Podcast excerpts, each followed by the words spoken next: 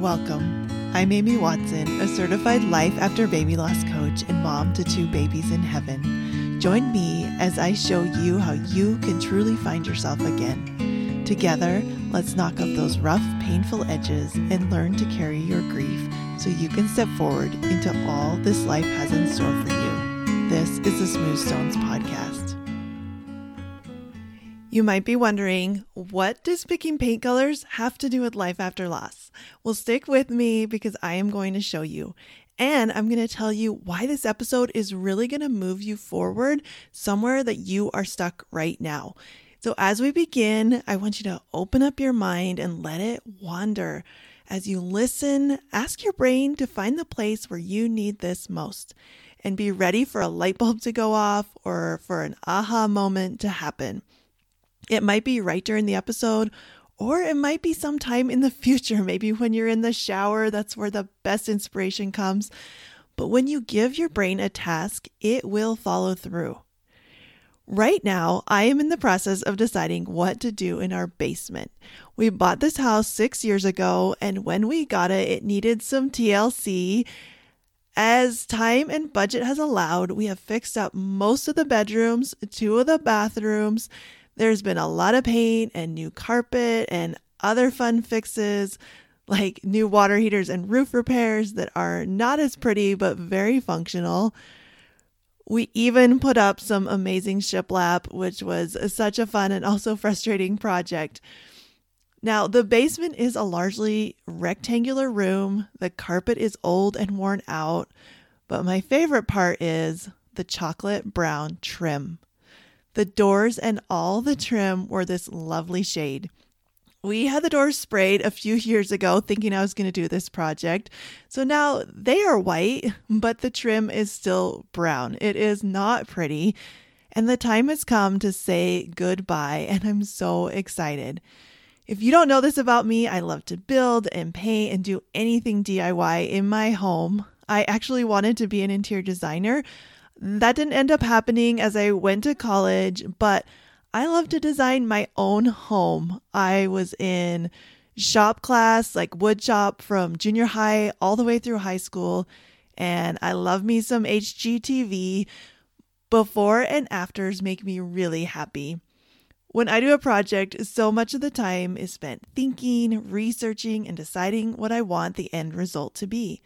And I find this process to be so much fun. But that is not the case for everyone.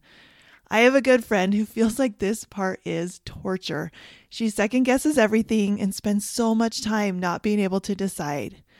Where I go look at paint chips with joy and excitement and confidence, she goes in with dread and uncertainty, and she probably brings someone else along to tell her what to choose. So, what is the difference? Am I just naturally better than her at picking paint colors? Was I born with something that she wasn't? Nope. The only difference between how she feels and how I feel is how we think about ourselves. So I think I'm really good at picking paint colors. This is fun. It's just paint. If we hate it, I can change it. This is going to be so beautiful when it's done.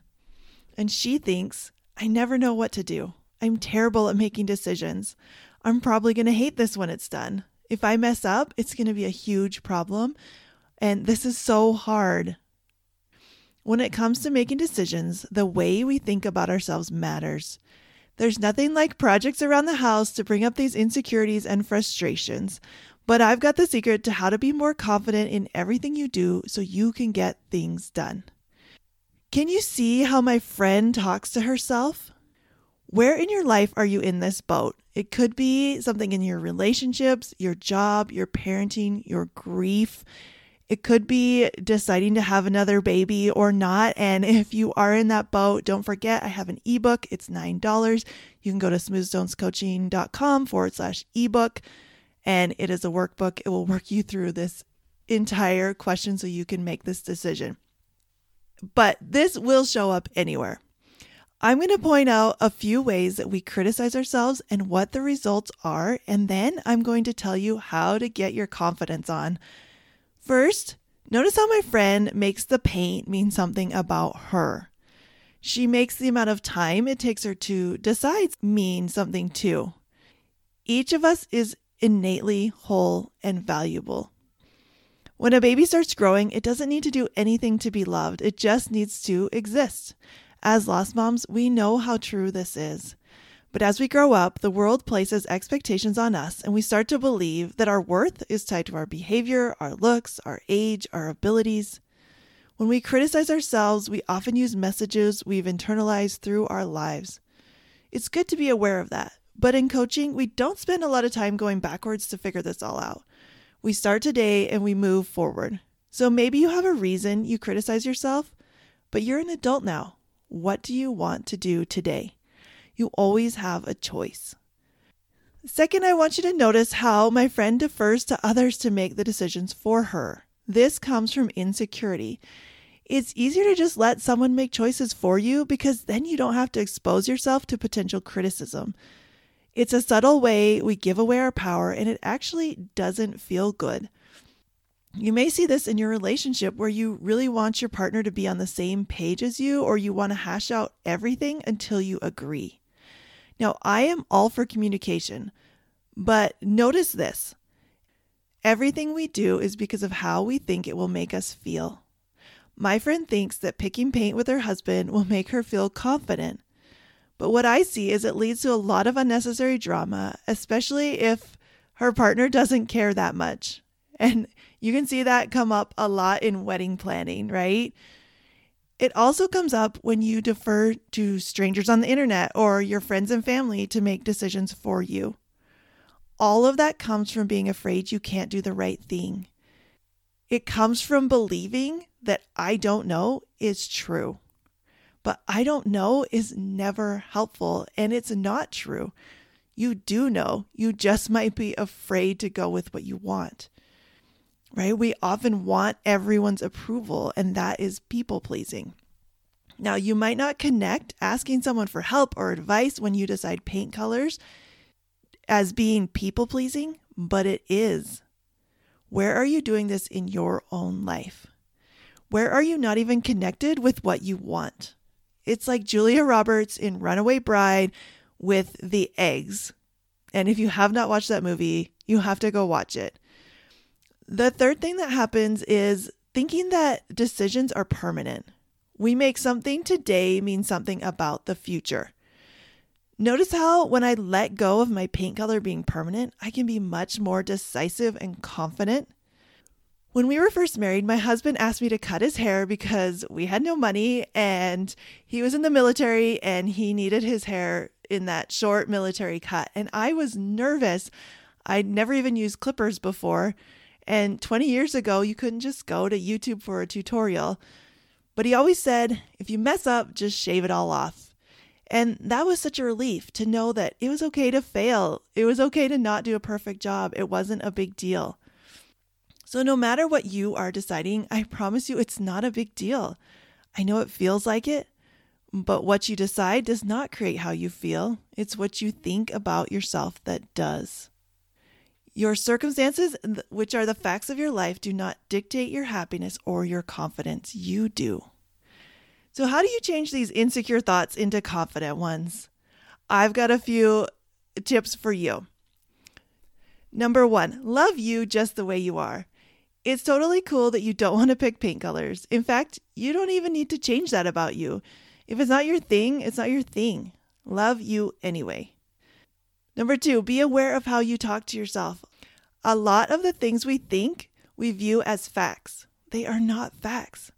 This step of noticing and questioning your thoughts is so important. There is no judgment.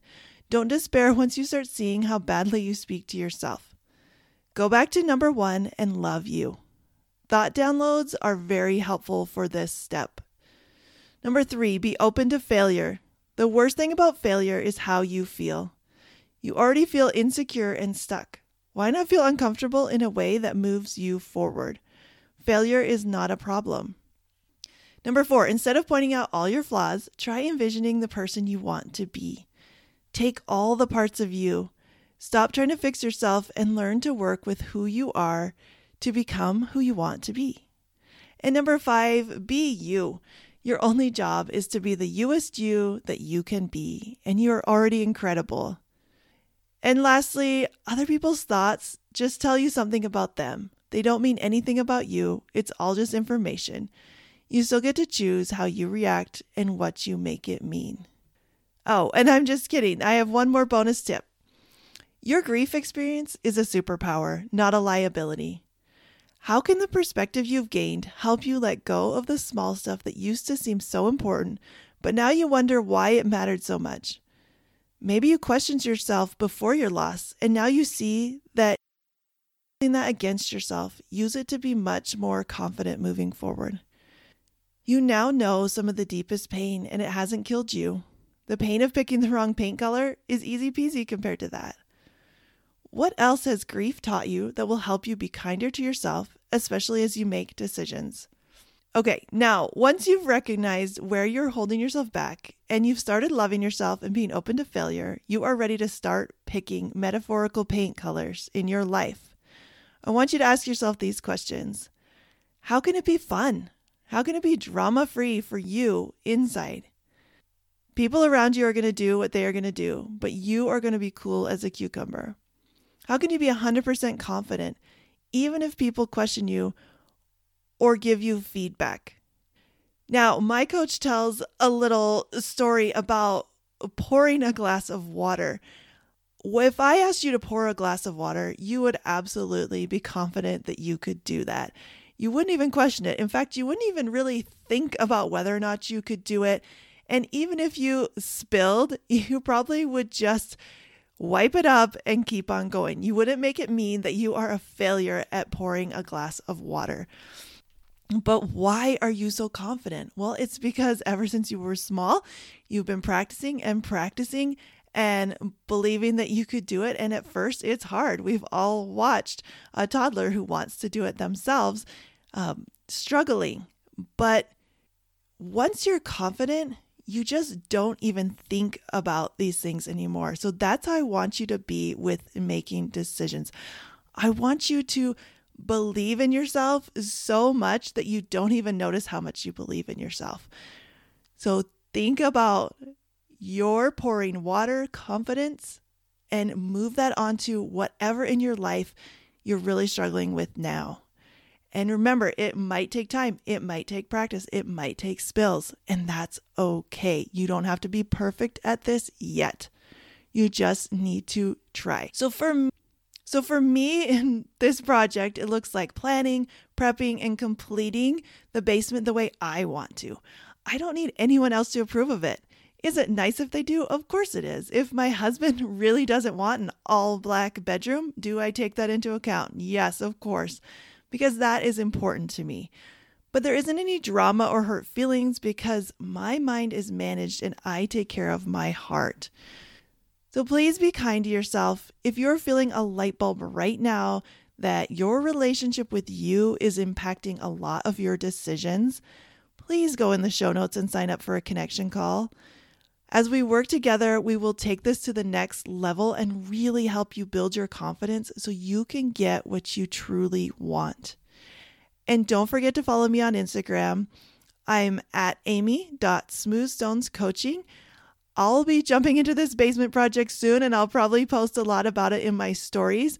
I am so excited to finally say goodbye to these last bits of chocolate brown trim in the house and I will see you next time. Be kind to you.